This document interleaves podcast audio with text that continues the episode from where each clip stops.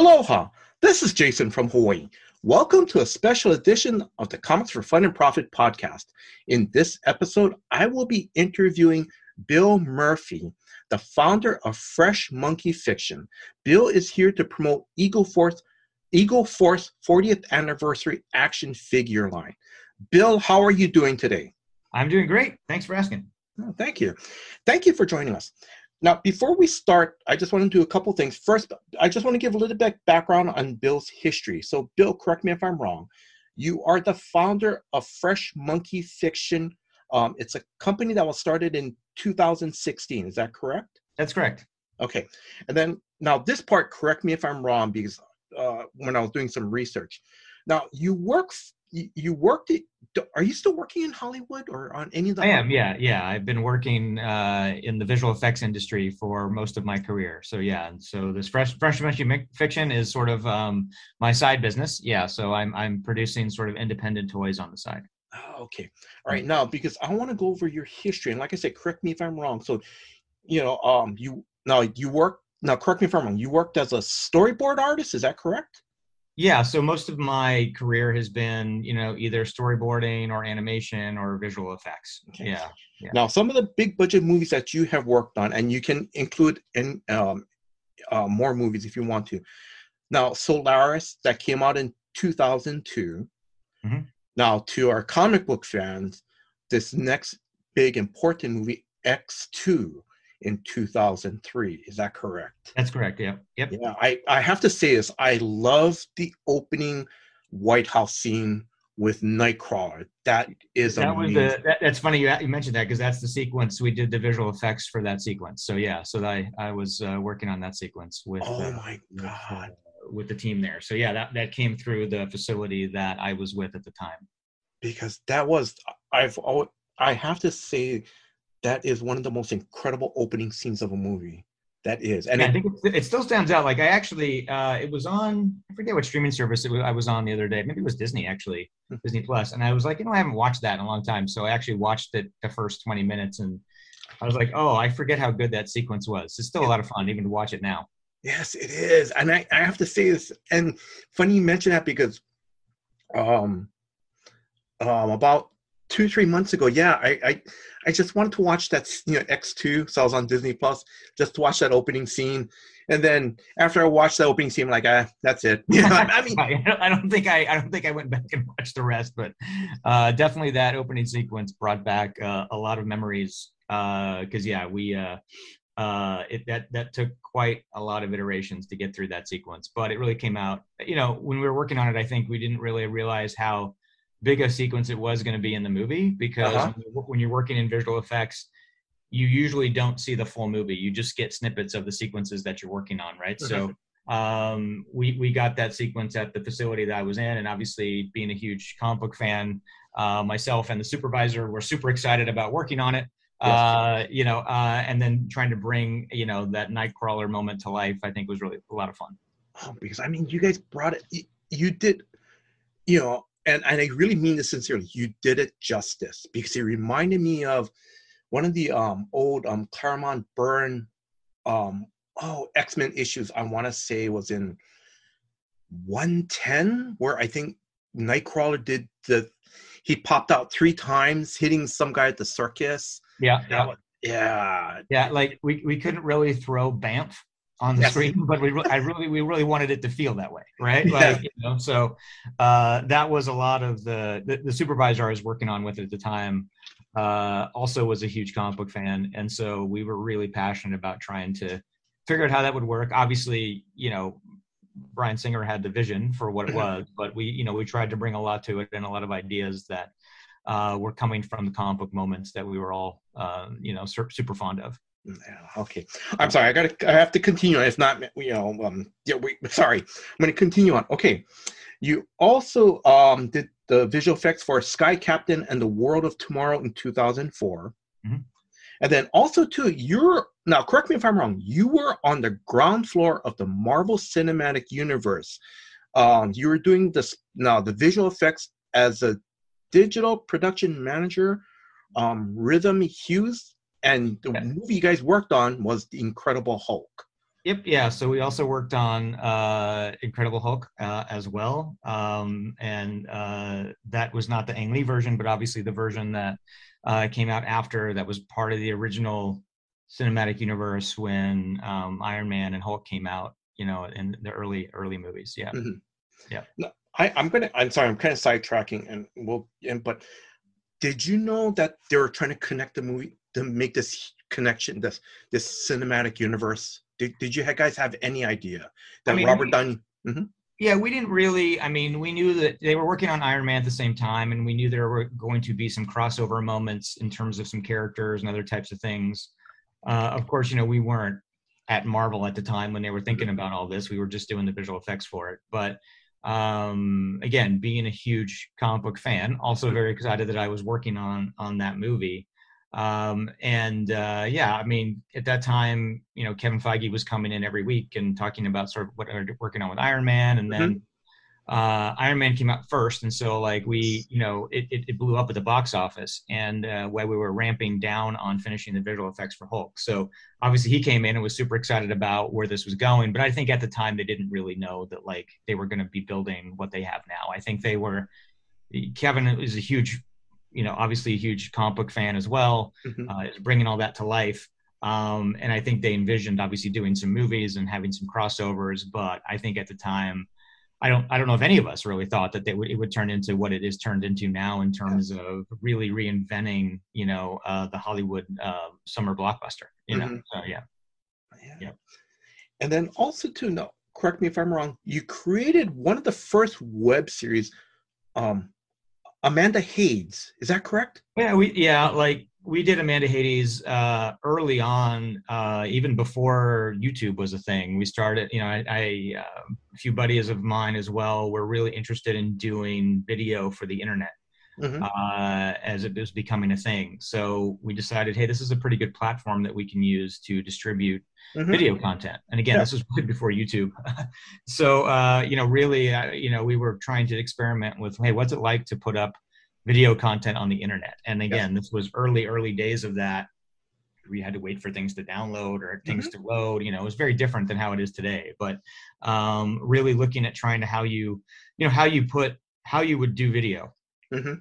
And uh, of course, now, you know, with YouTube and everything else, it's completely changed. But at the time, there really wasn't anything going on, Yeah. you know, on the web in terms of, you know, maybe you were going to watch a movie trailer or something Mhm. like Yeah. that, you know. Um, but any sort of even short form content at the time wasn't really a thing. Mhm. Uh, and that was happening during kind of the internet, you know, boom in the early 2000s and stuff. Mhm. Yeah. Mhm. because that series started in 2006 and i'm going to ask if um and then it was now correct me if i'm wrong hopefully because i i just watched it. Um i'll be and let me be honest i love it. It has a nice little charm to it. It does. I, i'm not being sarcastic or anything but i because it kind of reminded me of um remember when they did the robocop series back in the 90s Yeah, it, it yeah. had that you know um it had heart and like i said it had a, it had nice it had a charm to it. It did Yeah, what, what it also had was zero budget. So we also we were all kind of doing it for free uh, on the side. You know, it wasn't it wasn't uh, our our, our full time jobs at the side uh, at the time. It was really just like, hey, let's just make some content and let's throw it on the internet and sort of see what happens. So uh, it has a little bit of certainly. Uh, you know, it, it definitely tells the story of the time in terms of you know budgets and what we had to work with, and that was really even before like you know that was even just the beginning of sort of digital cameras and those kind of things too Yes. and figuring that stuff out. So it was a lot you know using the technology for the time. It's funny you know we were telling a story in the future yes. uh, but obviously it was taking place in the early 2000s so you know you look at some of that footage and you still see those big crt monitors. Yes. You know but now in the future those monitors don't exist. They're obviously all flat panels right so it's just funny to kind of look at that now to see like how much even even the course of a decade after we shot that Mhm. how technology had just shifted around you know into different places with you know that was even before like iphones and even things like that right Mhm. so yeah. i'm gonna i'm just uh, if you have can you just give a brief brief blurb about the series and and it and to listeners, it is available online. It is. So Yeah. okay? Yeah.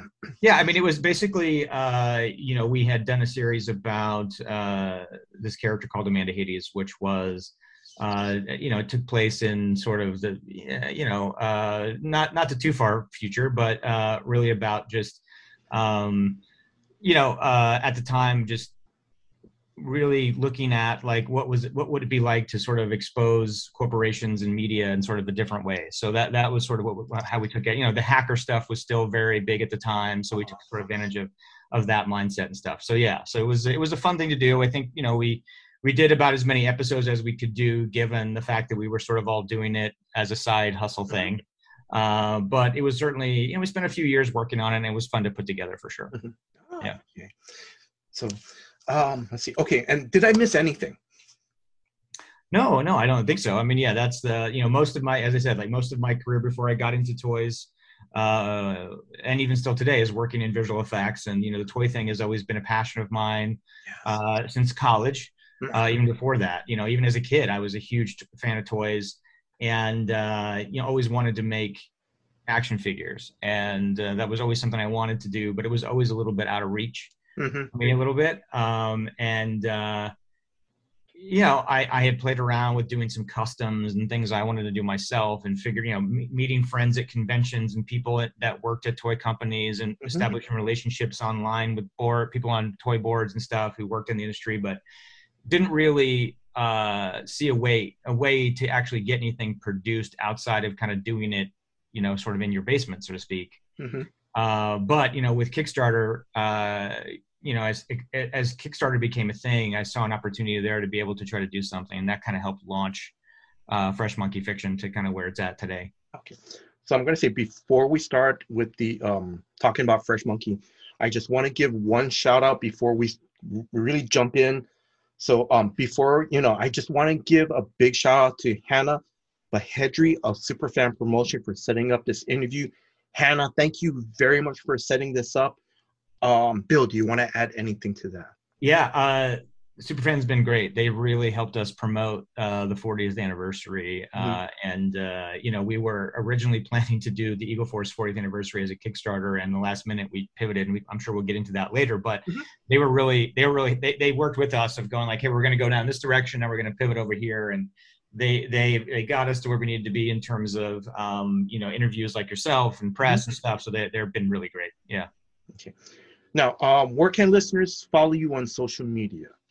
Uh, the best thing to do is follow. Uh, you can go to our website at uh, freshmonkeyfiction.com, and there's links there to Twitter, Mhm. um, Facebook, um, uh, Instagram, so you can follow us any of those. Uh, we post a lot more on, I think, Instagram or Facebook than we do Twitter, but uh, definitely feel free to not only follow us there, but make comments. We, I like I like to engage with the audience uh, a lot. I like to get feedback from the folks who are following us and see if we can kind of introduce some of those things into the current lines that we're doing. So we definitely are active there. So I encourage folks to follow us for sure.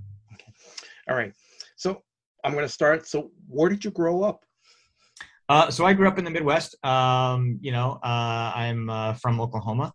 Uh, so grew up there uh, and then relocated uh, to uh, California uh, about oh it's been over 20 years now so Mhm. yeah yeah yeah and uh, you know i want I, I have a career mainly in visual effects and wanted to do that most of my life so obviously needed couldn't really do too much visual effects in the midwest uh, although there is some stuff going on there believe it or not um, but i felt like really where i wanted to go with my career was going to be more um, either on the east coast or the west coast so i decided to definitely head out to los angeles like everybody else Yeah.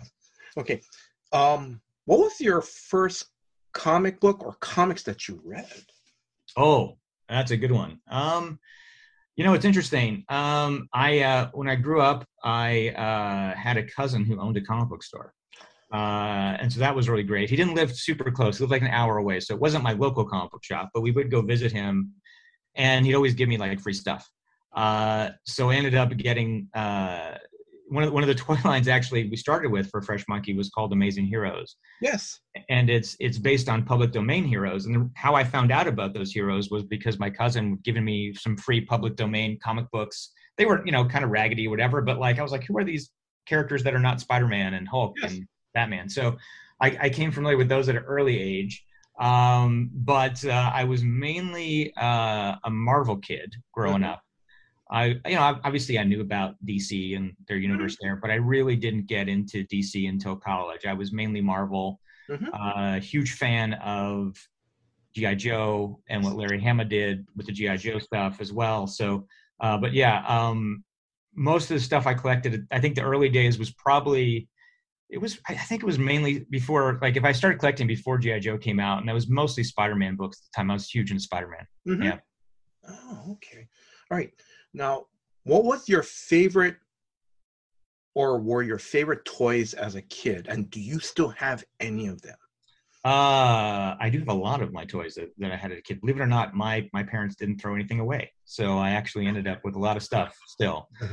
Most of it is in bad shape uh, because I had a brother and we would play a lot with our toys, uh, and uh, but we still have a lot of that stuff. But as a kid, I you know I collected Mego when I was little, Mego action figures, but then quickly uh, moved into GI Joe. I was a huge GI Joe fan. Um uh would collect any of the figures i you know could get a hand of. That and star wars were my big my two big things. Wasn't super into he-man or ninja turtles. Uh, uh obviously had a few figures but i was really into gi joe and star wars. Yeah. Wow, and you still and I'm, I'm so and I'm just repeating, you still have them, right? yeah i have most of the stuff i grew up with um the, the one thing i don't have which is kind of weird is my brother and i had this huge smurfs collection uh, and we don't know what happened to it. We kept it. I I, I I I remember vividly how we stored it. We had uh, this old Pac-Man mini arcade box. Okay. Uh, you know, obviously we'd done something with the arcade thing, but we put all our Smurfs in there. It was about this big. We both remember like storing it there, and we don't know what happened to it. We have everything else from when we were kids. We have all our GI Joes, Yeah. Legos, the whole thing. We don't have that Smurfs box, so we don't know what happened to that. And my mom doesn't recall selling it or giving it away. She was never. Uh, she was she she was great. Like she never gave away our toys unless she asked us first. And Uh-huh. even through college, she kept stuff in our our closets there. It's Yeah. not a lot of it's still there, but we can't remember what happened to that Smurf box. So yeah, So I'm going to say Bill because for me, I still have all my Star Wars action figures. Yeah, That's I mean they're all, Yeah. but but it, I mean they're still beat up because, and we probably will talk about a little bit more about it. But I mean, but you know, um, even though we're like playing with our action figures, technically we're making our own stories. absolutely, hundred percent. Yeah, You know, I, I mean, mean- yeah, yeah. I mean, I'm and, and that even through today in Eagle Force and other lines I do, the story component, the mythology component is one of the biggest things I always look to do when I'm doing my own toy line, and that that resonated for me playing with toys as a kid, creating Yes. my own universes, Yeah. um, customizing a lot of my own characters, you know, because I couldn't find what I wanted on the shelf. And yeah, uh, but I still have a lot of that still today. That's great. Okay, so I'm sorry, I'm going to continue on. So, um, I know, like you already gave a brief history of, you know, like how you basically moved to um to California. Um, let's see. Um, um, how long have you been um working in the um film industry and the visual effects um industry? Oh, uh, long time since probably '99. So Oh, yeah, okay. really long time. Yeah, yeah. So that that's been and then still is my you know main main job today. Mhm. Uh, the toy thing is that you know it's, again it's uh, the Fresh Monkey Fiction thing is uh, a one man band, but with some awesome folks who are helping me collaborate from sculptors to concept artists to a bunch of stuff who's folks who are really helping me with Fresh Monkey. But Fresh Monkey is pretty much just me Mhm. uh, on on on the side while I'm also working full time. So yeah, So before I start getting to um, the history of how Fresh Monkey Fiction started, do you want to give out any shout outs to your team members or any?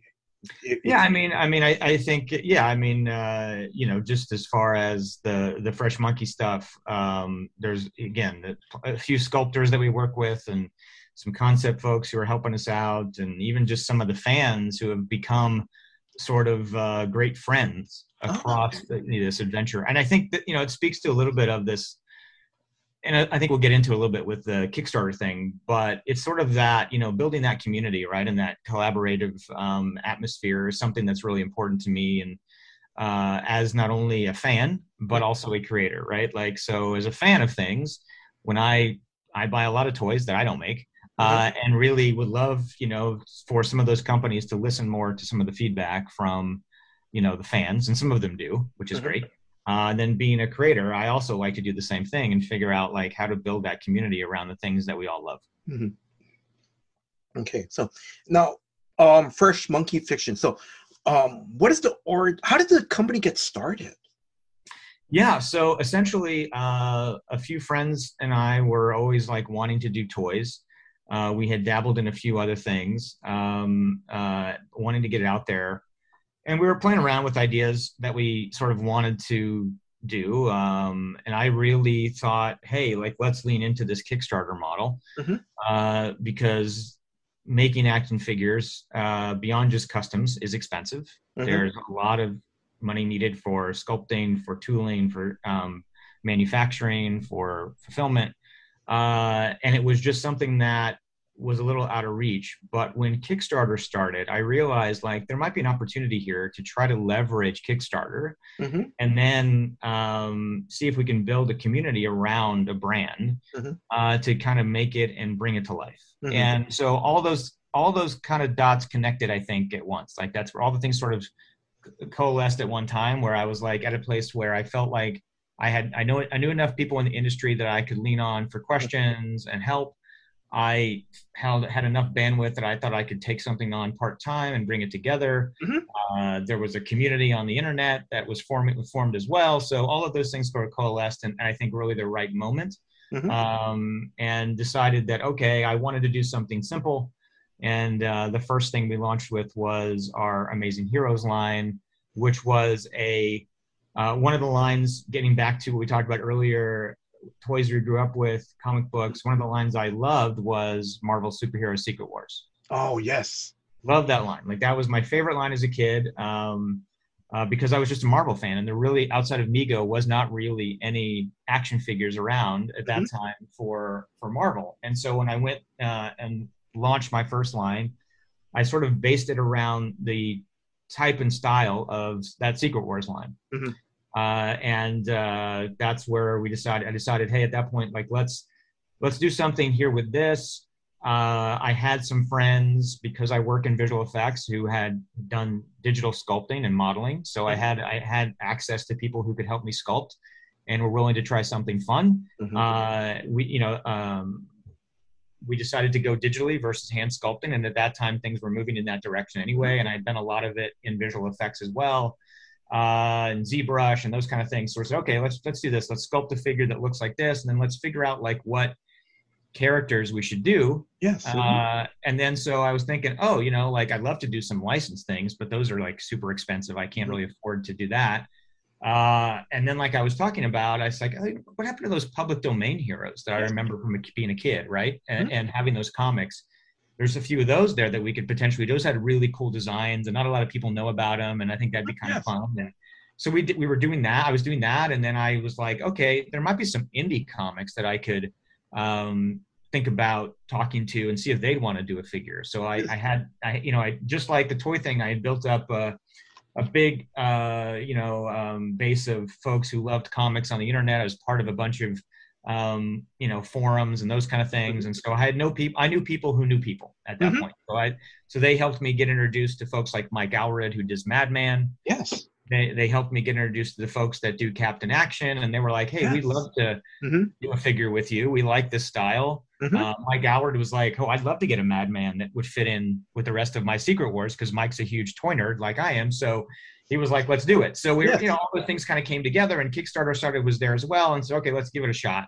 Mhm. And so that that's how it led to sort of creating Fresh Monkey Fiction, and then sort of the first line Mhm. was Amazing Heroes, and that now we've gone into I think we're you know we're at like wave five or six with Amazing Heroes right now, when we've brought in more public domain and more indie indie comic book heroes, and Mhm. that's been a lot of fun. Now, correct me if I'm wrong. So, because I know some of the figures that you brought in, and like you already mentioned, Madman, um, E-Man. I, I was kind of surprised to see that. I mean, that was pretty cool. Yeah, no, I mean, again, going back to some of these, you know, growing up in the '80s, uh, there was an interesting indie comic scene at the time. Mhm. Uh, it was a little before Image Yeah. uh, came out, um, but there's there were these characters like Jon Sable and E-Man and Badger that existed and that were outside of the typical Marvel and DC world. Um, going to the comic book store, you would see sort of these indie publishers like First Comics and other publishers. Nexus was one of those things. So, you know, growing up with that stuff, it really resonated with me, and I was like, okay, I and I, I think I could make those figures work with some of the bodies that we sort of had with Amazing Heroes because they were all still superheroes. Mhm. And I was like, okay, this Madman thing worked out really well. Maybe I can connect with these other creators and see if they'd be interested in having us do a, again, a short run of an action figure for Badger or E-Man. Yeah. That- Yeah. It's pretty cool. Um, let's see. Um, also, to I have to say, because I went on the website, I was looking at those figures. I also, I also love the um the card backing. It's and, and correct me if I'm wrong, but to me, it, it was like a nice homage to the um superpower action figure line that. DC did. It's Yeah, just, yeah. like it's bright, it's attractive, and it's it grabs you. Yeah, thank you. Yeah, we took a lot of cues from you know from those lines as well, like trying to mix a little bit of what was you know popular in the '80s because that was part of the reason I was wanting to do the line, and you know I wanted a I wanted there, I wanted there to be some cross sale on the back so you could see other characters. I wanted there to be bios and other types of things because you know especially around the public domain heroes, not a lot of people knew who those figures were, right? Or who those characters were. And so I wanted to kind of expose that a little more and say, oh, this came out of this comic book and it's not something I just made up. There's actually a long history here of Mhm. a plethora of public domain heroes. I mean, it is it is endless the amount of public domain heroes that are out there Mhm. um, from the from the 30s and 40s, and they're really great. They have some fun origins. They have some fun costume designs, Mhm. uh, and uh, but I wanted to kind of bring that to the card backs as well, Mhm. uh, with some original art um, that we had commissioned for the line, um, and kind of you know bring it all together. That was you know I I am uh, as a whole I'm not a toy collector who keeps things in the package. Yes. I open most of my toys. Mhm. Um, my desk in front of me now has just tons of open toys in front of it. Um, but packaging to me was still pretty important because I, I think that you know you have an opportunity there to bring someone into your world, Mhm. right? Like you can put a nice you know photo on it or whatever, but if you can bring like a little bit of a bio or Mhm. a little bit of an origin story or show some cross sale with the universe that you're trying to build, Yes. I think that brings more people kind of into your into your space Mhm. versus just like selling the figure in a bag Mhm. or you know um, having just some nice art. I think you can Mhm. really and and again that's all from the 80s stuff. And 80s Mhm. stuff was just loaded with all that, right? So I took all that and I said I want to do something very similar to that.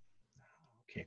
And then um I'm going off the cuff here because I, I know one of now I know you said Captain Action is one of your figures and it looks really good. Because I remember seeing a Captain I remember one of those old 1960s comic that had an ad for action um Captain Action. And I think I think DC did a short series of Captain Action. They did, yeah, Yeah. yeah. So yeah, Captain Action uh, is not in the public domain, uh, but Oh, it, it is owned by the Captain Action guys. But they it it had it started as a toy line. That that toy line, for folks who don't re- recall, was Captain Action, but he would also disguise himself as other heroes. Yeah. Uh, so you could get outfits and masks and other things Mm-hmm. to make Captain Action into, you know, Captain America and other other types of you know heroes as well. Uh, but it had it's got a, it's it's been at a few different publishers, and I think and yeah, at that time it was at I think DC did it for a Mhm. while. Um, Dynamite has done some stuff with them. Um, but yeah, and so I was like, okay, I kind of th- this is a fun character. It's a character that people know about. Mhm. Uh, I really like the idea behind Captain Action, and they were really open to doing a figure. So I was like, okay, let's let's see if we can add him into the line. And then real quickly, I just want to add to our listeners also too, um, your amazing heroes also have. Oh, I'm just trying to think of the the comic book series that Dynamite is doing. The is it Superpowers? The one with um the Black Terror and Yeah, so like the original Dare, Daredevil. I think. yeah, because all of those characters are public domain. Yes. Uh, quite a few comic book companies have done versions of their their version of those characters. Mhm. Uh, Dynamite's was uh, called Superpowers, and it was a book that brought out a lot of those public domain characters together. Mhm. Yeah. All right. And then um before I continue on, um how did you come up with the name of your company? Where did Fresh Monkey Fiction come from? Um, you know, it's it's it's funny. Um, I it was something that I created in college. Uh, just it was just a random thing that a few of us were just talking about. I forget how it really came up. Uh, but uh, I, you know, I, I I had this thing called Fresh Monkey in college, and it was like, okay, do we want to do a production company called Fresh Monkey? And that's what was always there. And then the fiction piece got added to it later when I started the company because going back to what I said earlier, a lot of the stuff I do is really about storytelling, Mhm. Right? And, and the fiction piece of that, right? And saying like, hey, like I want to bring a bit of fiction to all of this Mhm. and, and and build out worlds and universes and characters and and those kind of things. Um, and uh, that that's kind of how it all came together for for Fresh Monkey Fiction when we launched when I launched the toy company. Oh, okay. Now, also your products, you also sell on the Fresh Monkey Fiction website, digital comics, um, the Midnight Men, and then also too you have um digital books, the um the Pendragon Armada. Is that correct? Yeah, so we've got a few other things too. We've got Midnight Men, which is uh, a comic book uh, that you can get digitally on the website about a group of World War II adventure pulp heroes. Mm-hmm. Uh, and uh, we've actually, I, I brought that mythology into Eagle Force as well. So that's Mhm. part of the larger Eagle Force universe now as Oh, well okay. um, and so you'll start to see elements of those characters show up in the Eagle Force world. So if you if you pick up a couple of the Midnight Men comics, you'll start to see some things that are also represented in Eagle Force as well. Mhm. Uh, and then there is the Pendragon Armada, which is a uh, series of novellas that is about a king. It's, it's, sort of retelling the King Arthur story, Yes. Mhm. but with a sci-fi spin. Mhm. So it's got a science fiction spin on the King Arthur story. Oh, okay. That's Yeah. Now, I'm going to ask, um, you know, um, are your products geared? Um, I, I, I'm I'm trying to rephrase this question. You saw the question, but you know, and you know, so is it? Are you trying to gear it towards more towards collectors, or is it for everybody? And I'm and I'm being serious when I ask this question is because, like, you know, from you know, collectors who want to keep it in the package, and you know, to the ten year old who wants to open up play with you know action figures like um, Vulcan, one of the uh, amazing hero action figures, to go on a mission with someone from the Eagle Force crew. So you know, again, is is is is the toy lines? Is it for everybody?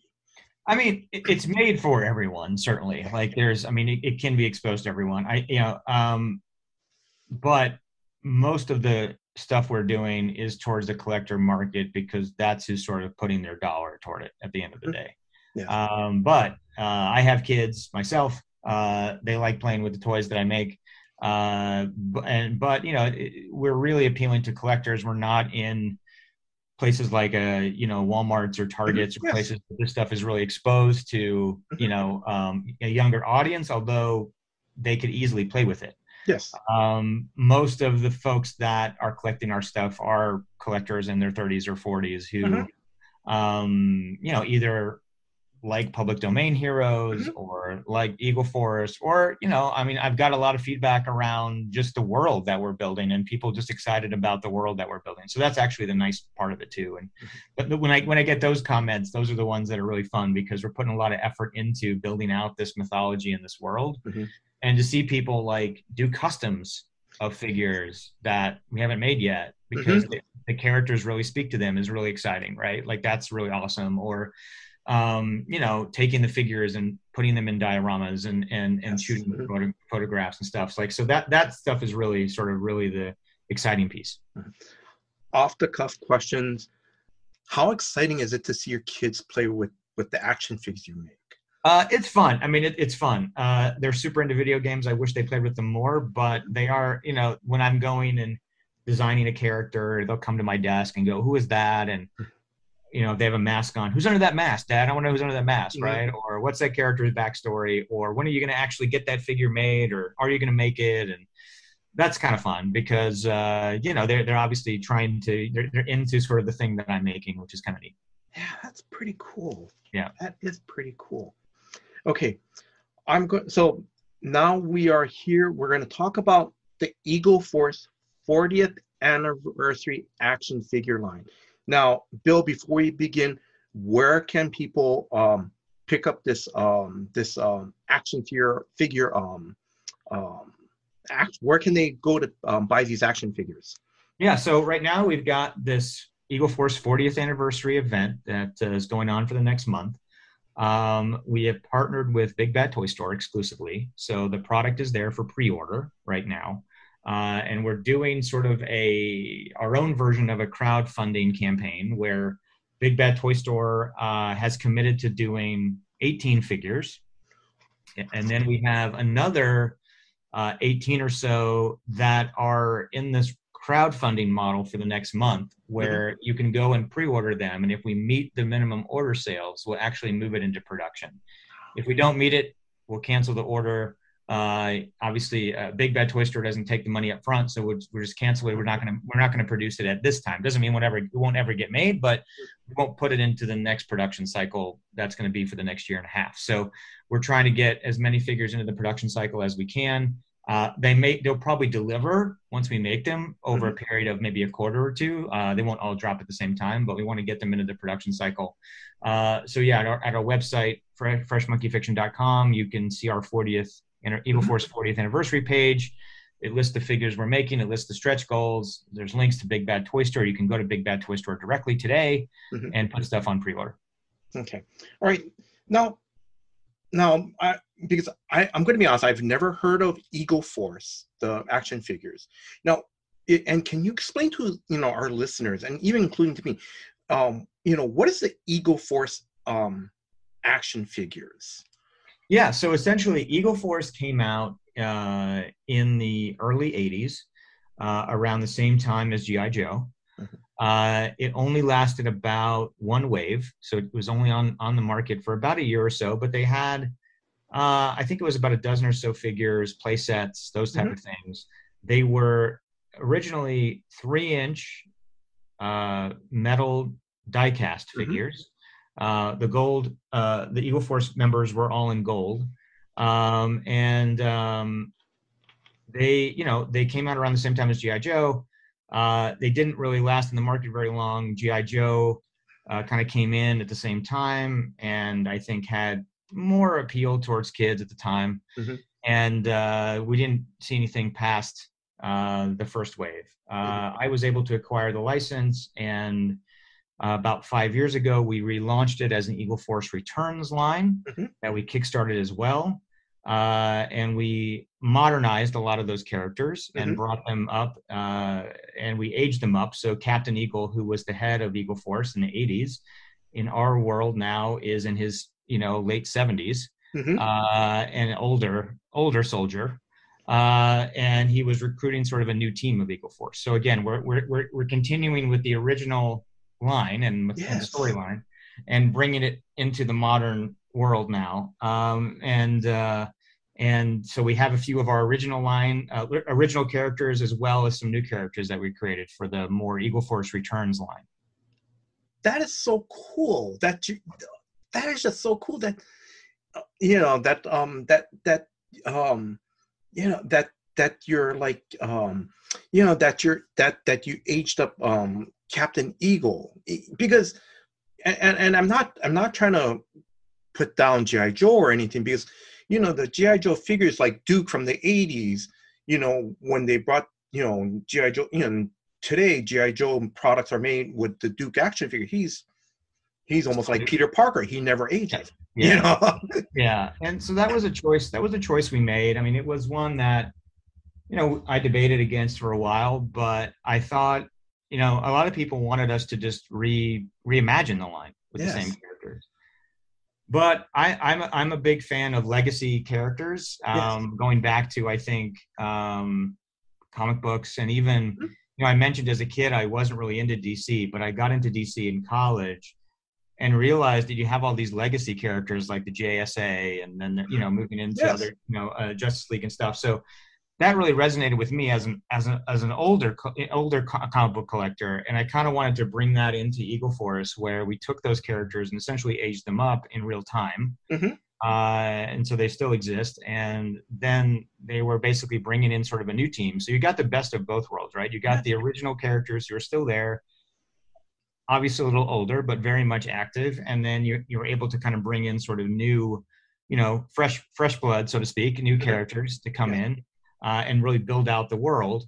Um, but there was a lot of collectors who really were like, "Oh, that's great." You know, they're not against what we're doing, but they were like, "Hey, I really sort of wanted just my Captain Eagle in gold Yes. outfit. Wanted that interpretation." So when we started to think about the 40th anniversary, um, I was like, "Okay, this is a good opportunity to kind of revisit those looks as well." Yes. and make the what we're calling sort of Eagle Force classics, Mhm. which is those characters, um, you know, reimagined with mar- modern four-inch articulation, but Yeah. still in their gold outfits. Wow, that's pretty cool. Yeah. That is pretty cool. Um, let's see. Bef- um, before we continue on, um, now Eagle Force was created by Bill Barron and Paul Kirchner. Mhm. Okay, and then um, you know, and now before we started, you know, recording and stuff, um, you've met Bill and Paul, correct?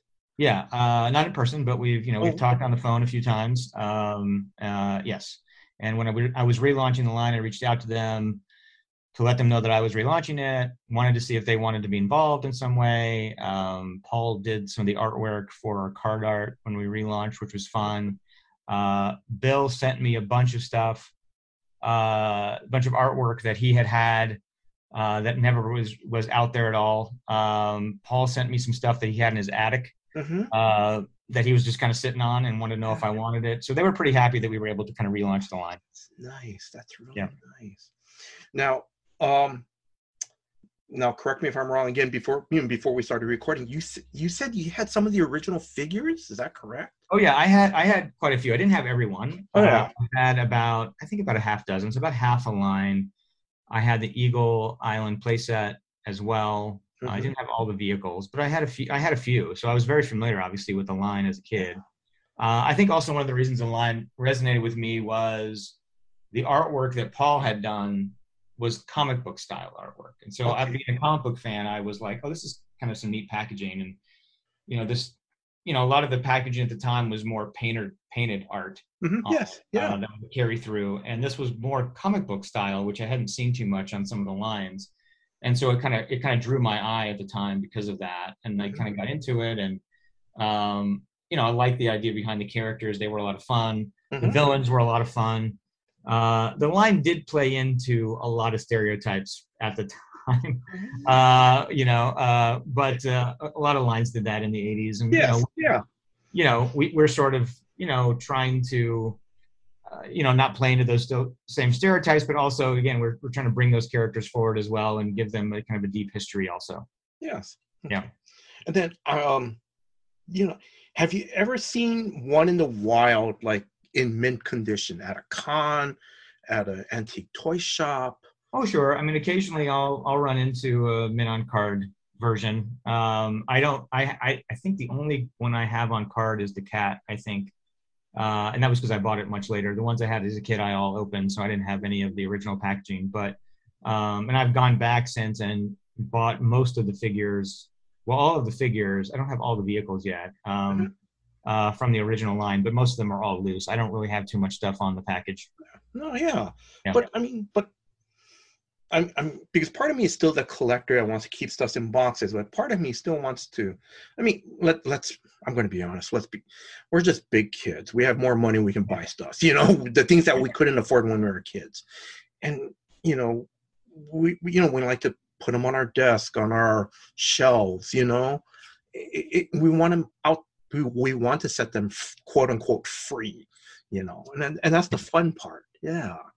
Yeah, yeah, and that, that's one of the reasons too that our packaging is collector friendly, Mhm. uh, so that we, you know, you can open up the figures and take them out and then put them back in if you want. So that was one of the reasons I wanted to do that. So in case you wanted to keep them on the card, you could. If not, you could open them up and you know take them out.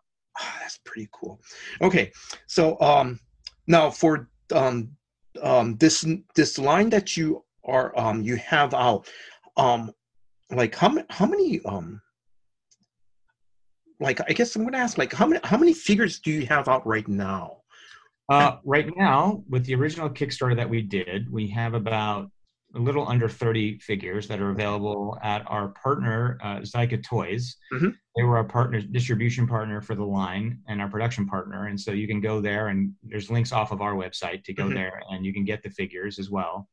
Um, and that's a, that, that, those are on the market now. We have sold out of a few characters, Mm-hmm. Which we might look at reissuing um, next year. Mhm. Uh, and then with the pre-orders on the 40th anniversary, we have um, about 18 that are going to be guaranteed to get made, and Mhm. another 15 or so, like I mentioned, that we're doing in sort of this, you know, sort of crowdfunding event to see how Mhm. many pre-orders we can get to see if we can unlock the ability to produce even more of those. So yeah.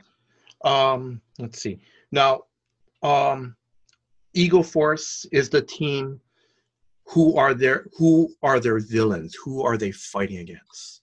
So they fight against Riot, Mhm. uh, and uh, they, you know, the original line they fought against General Mamba, Mhm.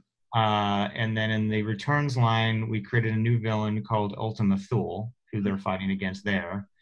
Uh, although again, for the 40th line, we're bringing back General Mamba because people wanted, uh, you know, uh, interpretation of that character. So, and then we've created some sublines Uh huh. underneath Eagle Force as well. Mhm. Things like Monster Force, Ninja Force, Yes. Yeah. Freedom Force. So we're building out the worlds there as well, and the war. You know, so you, we can touch on different themes. So Mhm. obviously, your Eagle Force line is going to be more military based. Mhm. Then you have Monster Force, which has sort of a, a, a horror monster type theme. You've got Freedom Force, which is a little more um, superhero elements that are coming in. Uh, you have Adventure Force, which is more 70s style adventure kind of heroes that Mhm. you know are, are similar to those type of heroes. So we're we're we're building in sort of these different worlds around Eagle Force Yes. and trying to build out the larger mythology.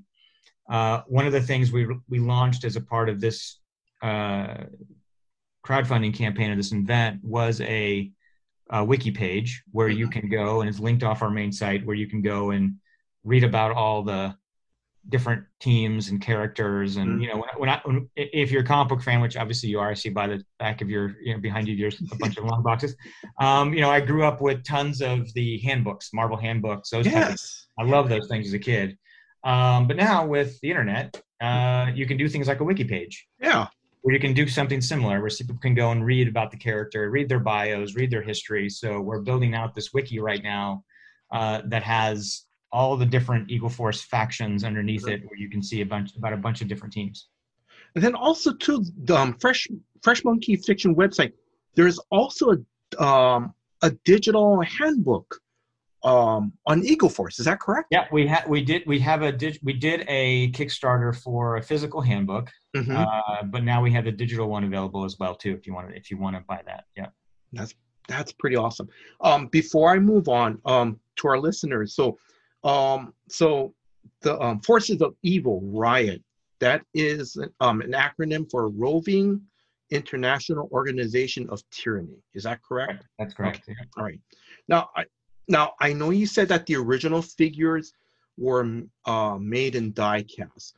Are any of the current figures are are they going to? I'm just asking. Are they going to be in die cast? Are you guys thinking of? Are you guys Yeah, um, that? probably not. The cost of doing die-cast metal now is just uh, super expensive. On top of the fact that the original figures had five points of articulation, so it was easier to do something like that. Whereas the new figures have over 15 points of articulation, so it's a Mhm. lot harder to do metal die-cast with that much articulation. So we probably won't. We we're doing gold paint ops Yes. mhm. applications that look similar to the gold die cast, but we Mhm. probably won't do any die cast metal figures.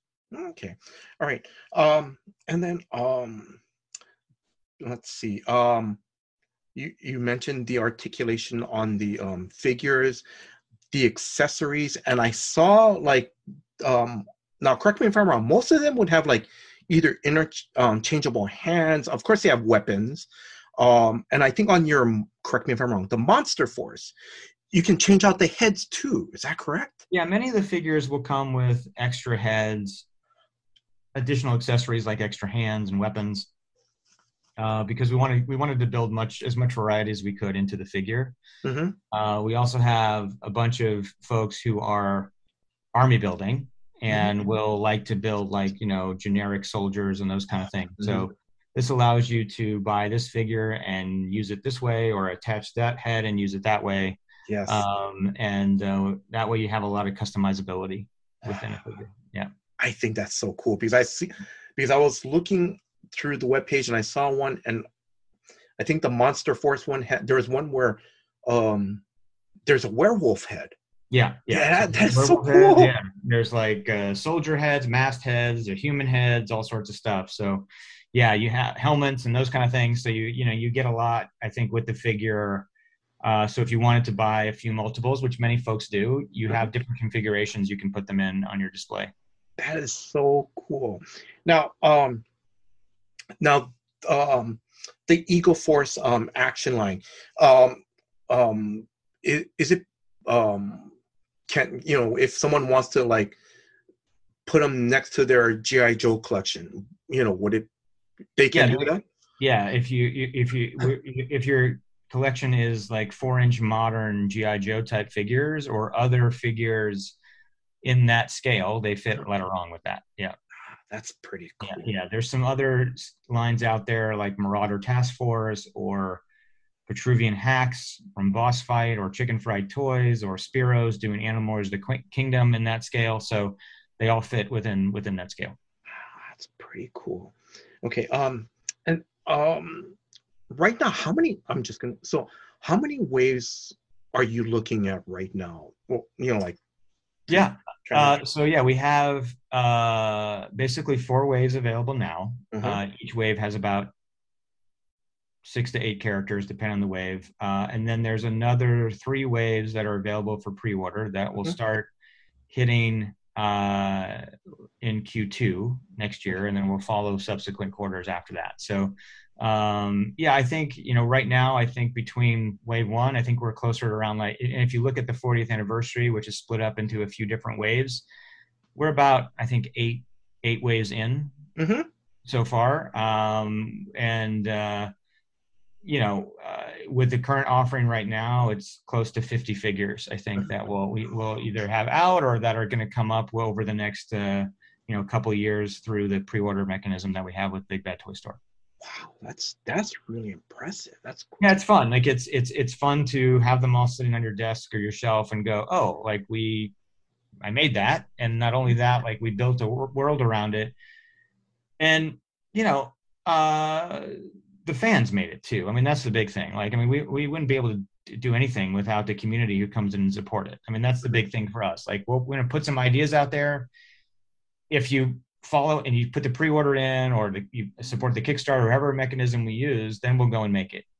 If you don't, then we're probably not going to make it, and that's okay too. You mm-hmm. know, it, it, lets us understand like what the market is for it, um, and then we'll go and produce it. And along the way, while we're manufacturing, we can make some tweaks, and we'll post images of, hey, you know, we are thinking about changing this sculpt or adding mm-hmm. this. What do you think? Or maybe we're going to add this paint deco. You, you know, and so that's the kind of, you can get that fan feedback. And again, I can't guarantee we're going to do everything that everybody asks for, but um, you know, if you throw it out there and it's something we can do, I'm certainly going to try to make it happen. Yeah.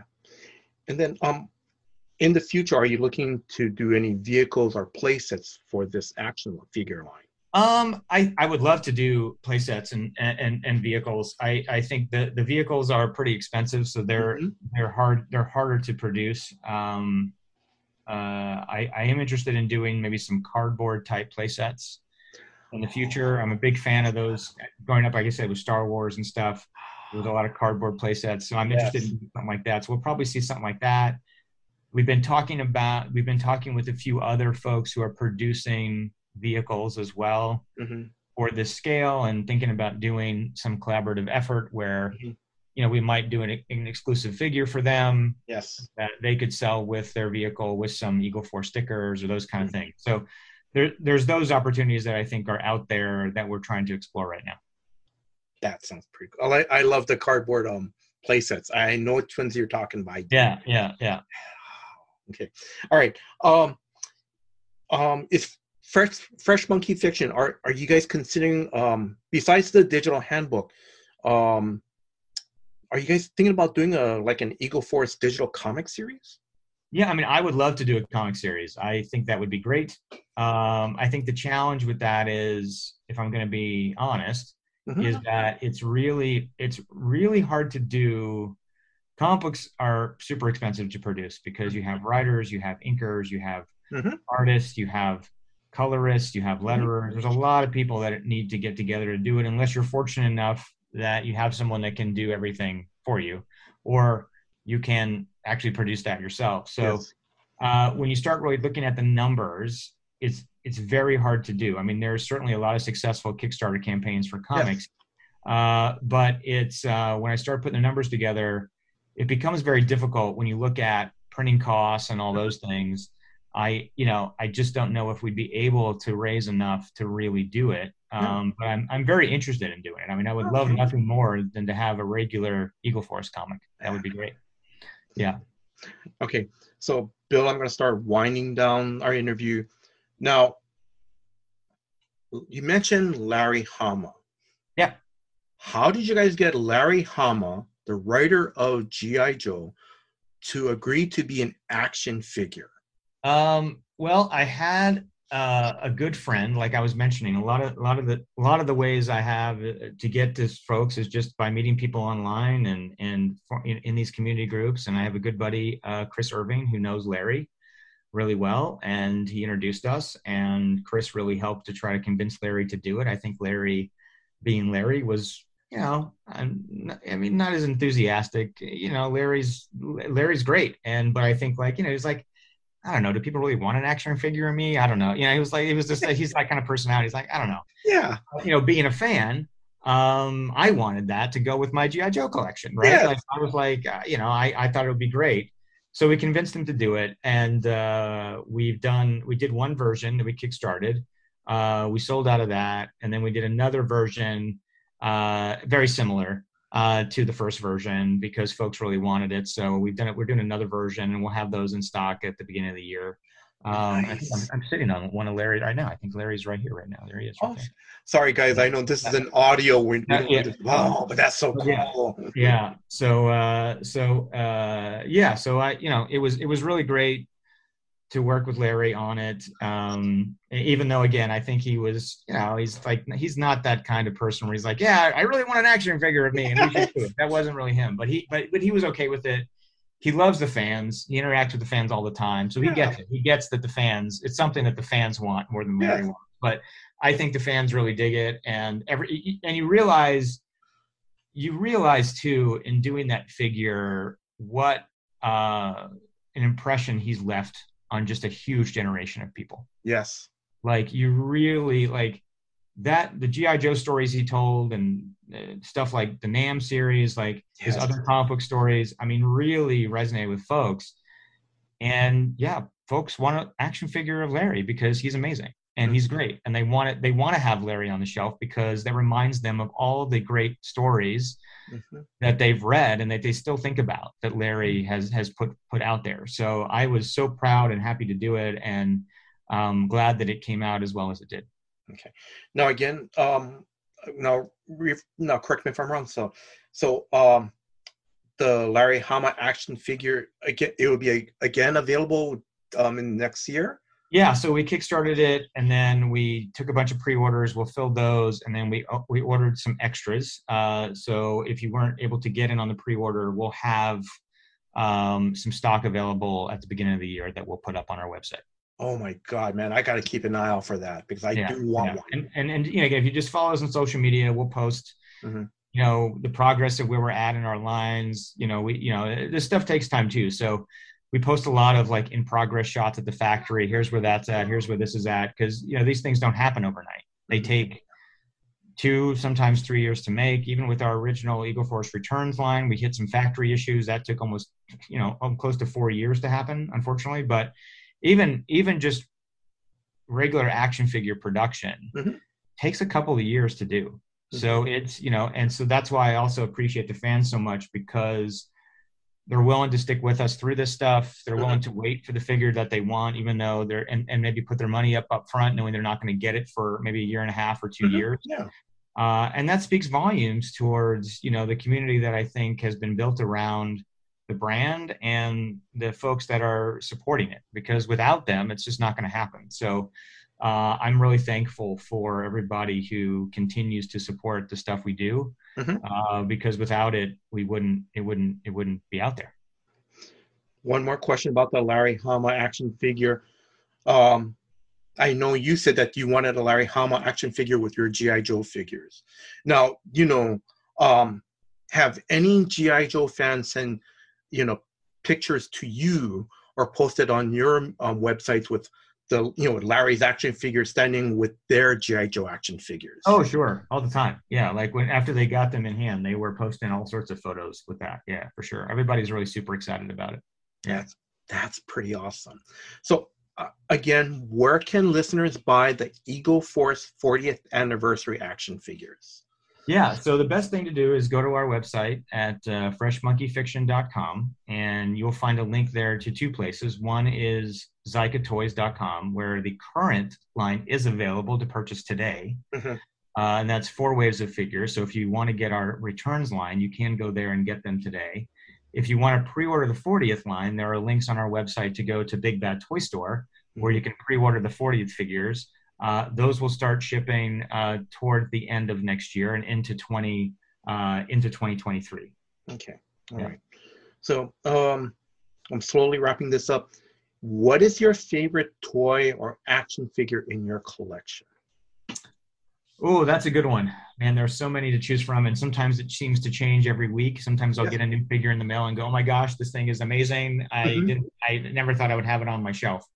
Um, I, I think um, the the one I think I had that's my favorite is probably my version of the second version of Snake Eyes that came out. I think I still have that as part of it with Timber.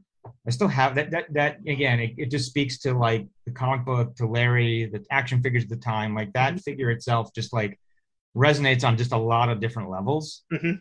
As much as I have a lot of figures on my shelf that are from one some of my favorite movies, like Big Trouble in Little China, as much or you know favorite TV shows, that thing really like cements the reason I'm doing toys. Right? It like it had so much play value. It had so much story value. It came with a it came with a, a wolf.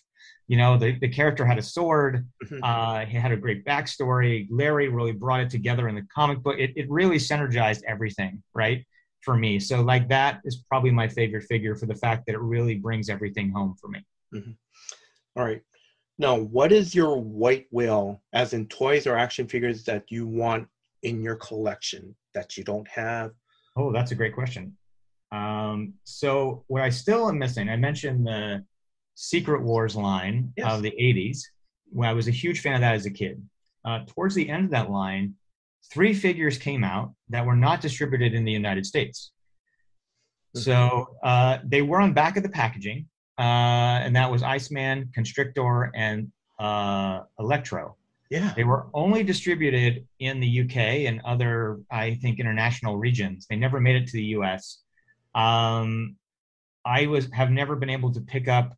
Um, I, I've, I've managed to acquire the Iceman through a friend, Mhm. but I'm still missing Constrictor and ele- ele- Electro, uh, and I Electro, and I never really have been able to get them. Mhm. Uh, they're out there. Certainly, you can get them. I mean, you know, eBay now and all that. They're there. They're very high dollar. Um, Mhm. But those are the two, and because I just love that line, those are two figures that I've just never been able to, you know, either drop the money on or just whatever. But yeah, they're they're so they're they're not that they're not out there. I mean, I've had opportunities to acquire them, but they're not, you know, uh, they're not cheap anymore, and even Yes. they're not even. You know, you, you got to sell. a You know, they're they're a few hundred dollars now for a few of those. So those are the ones that I still don't have that I think I would kind of like to have because it's sort of missing in my collection. Yeah. Mhm. I think. Yeah. I have to say that it's it's really interesting that they made a constrictor action figure. I mean, Yeah. this guy, all it is is what is it? Wires just whip out of his hands and Yeah. he just elect- electrocutes somebody. It's so interesting that line because they made a lot of figures that were not even in Secret Wars. Uh, Yeah, which that's was- right. Which was fine. Which was fine because you know, like, hey, like I want Marvel figures, and the Hobgoblin figure of that line is my favorite figure of that line, and he wasn't in Secret Wars. Uh, but the figures that they chose to make, uh, given what were out there at the time, were like sort of weird. Like what you know, like you don't see Thor, you don't see Hulk, although I think Hulk was planned. Mhm. Uh, but instead, you see these characters like uh, Constrictor show up. Just was a random B, maybe even C-list villain. Maybe I'll call Yeah. it. So, yeah. All right. Um, I'm gonna wrap this up. So, um, favorite convention moment, whether as a fan or cr- a Hmm. creator. Favorite convention moment was probably in, I would say, the late '80s, Mhm. maybe '90, right around you know that time, where I went to a Dow show and I got to meet um, Adam Hughes and Mike Mignola in person. and I had them do sketches for me. And this was before they were really huge. Like that was before you know Mike had done Hellboy. I you know uh, Adam Hughes I think was doing JLA. Maybe it was I think it was JL. Maybe it was JLI at the time. Mhm. Uh, I was just a huge fan of their art. Mhm. And um, I had this. Um, I had this uh, toy catalog or comic book catalog, and I can't remember the name of the company at the time and Adam Hughes had done a Ninja Turtles cover for it. Oh, It's like I mean he never really had done that, and I kept it in my collection yeah. for a while, right? And I had him sign it because I was like, you know, because Adam Hughes is not known for that. He's known for you know a different type of art, but like. Uh, he did he did this random random Adam uh, uh, Ninja Turtle cover, and I Mhm. wasn't even super into Ninja Turtles, but the fact that like it was something different, and I had him sign it, and he was like, "Oh my gosh, I forgot that I even did this thing," and he's like i'm surprised you have it because it's it was done as a catalog from a t- uh, on you know from a mail or away toy company And so that's one of the things i have in my collection that i'm re- that i really like is it was just this random thing that was really fun to have and that was a great little moment of uh you know bringing something to an artist that they had almost forgot they had done at that Yeah. point uh, probably they were a little embarrassed by to maybe a certain degree because it was early on in their career but it was something that like you know i was such a fan of theirs collecting that you know artwork that i think it really just was a really great moment to kind of have that and i still have that in my collection today that is pretty cool. Um, I'm just um, um, do um when you go to conventions, do you have like a table? Do do you when you go to do you have a does Fresh Monkey Fiction do they have a booth at a um, t- conventions or anything like that? yeah i mean we uh, we do a convention every year called designer con although this year we're not going to do it because of covid stuff i'm still not ready to go back to conventions maybe next year for sure Oh, okay. uh, but usually um, I have a booth at Designer Con because it's local in Los Okay. Angeles. Um, I don't do any East Coast shows. It's just hard for me to like get away from work that much to go. Mhm. Um, uh, and then sometimes we'll do San Diego Comic Con. We've had a booth there a couple times. So it just depends on if I have enough that I think it makes sense to do. Mhm. Um, maybe next Comic Con next year, maybe we'll have a booth there as well. But Designer Con, we always have a booth for because I just I just love that show. It's just a great show with a bunch of other folks Mhm. who are doing designer type things, toys, artwork, prints. It's a great convention. If you're ever in Los Angeles in November, I highly recommend people checking it out. Um, if you like independent creator stuff. Yeah. All right. And then I um I know at the beginning we talked about this. I you kind of part of answered this question already. Um, I because you're planning a trip to coming to Hawaii. But I'm gonna ask, have you been? Have you and your family? Have you guys been to Hawaii before? My wife has been. I have never been, so I'm really excited. We're to go and we're to be there in a few weeks. So um, I have never. I uh, I have a huge fear of flying, so um, I I don't travel much. Uh, but it's my wife's birthday, and she wanted to go to Hawaii, so we planned this trip prior to the pandemic, and we had to cancel it. So uh, now with uh, you know things opening up a little bit, uh, we're gonna try. We're gonna try to go out in a few weeks, so it should be a lot of fun. Okay, all right. Yeah. Um, do you have any last words to our listeners? Uh, I mean, I just want to thank everybody for listening. Um, uh, and uh, you know, I don't have much of an opportunity to have these kind of in-depth conversations. So, thank you, Jason, for having me on and and uh, allowing me to ramble on for an hour. I think it's great. Um, I really appreciate you coming with a lot of questions, and I hope that the fans, uh, you know, who are listening, you know, get uh, get some information, and they can always again like reach out to me on social media, and we can interact there as well. Again, where can people, where can listeners follow you on social media? Yeah, the best thing to do is to follow us on Facebook or Instagram. Uh, they can get the links off of our website at uh, freshmonkeyfiction.com. Okay, all right. Um, you know, Bill, I want to wish you all the success for you know, um, you know, for um, for Fresh Monkey Fiction Company, and also for the Eagle Force 40th anniversary action line. You know, again, I wish you all the best. Um, and Bill, thank you very much. You know, mahalo. Thank you in Hawaiian. Thank you for your time and giving me the opportunity to interview you. And no, it was not rambling because it's always so cool to talk to another toy collector. It yeah, really no, is. thank you. Thank you. I, I, and again, I appreciate you really coming in with uh, a lot of research and questions. Uh, that's great. Like I, I, uh, I usually get very generic questions. So this has been some really great uh, time to interview and talk, and it's uh, it's been a great a great hour. I'm so happy to have it. So thank you. No, thank you very much. And it's so cool. I'm, I'm sorry. Now I'm going to ramble a bit. It's so cool here to hear another Star Wars fan that's and you know because I still have my Star Wars action figures, even some of the GI Joe ones. I still do. And the cardboard um, play sets that you're talking about, the Star Wars one, I I had the um the Bespin one. The best Bespin one's great from yeah, yeah, yeah, yeah. You know, that was so cool. So yeah. All right. Um, so again, you know, Bill, thank you very much. And also I wanna again, I want to thank Hannah of Superfan Promotions for help setting up this interview. Hannah, thank you very much.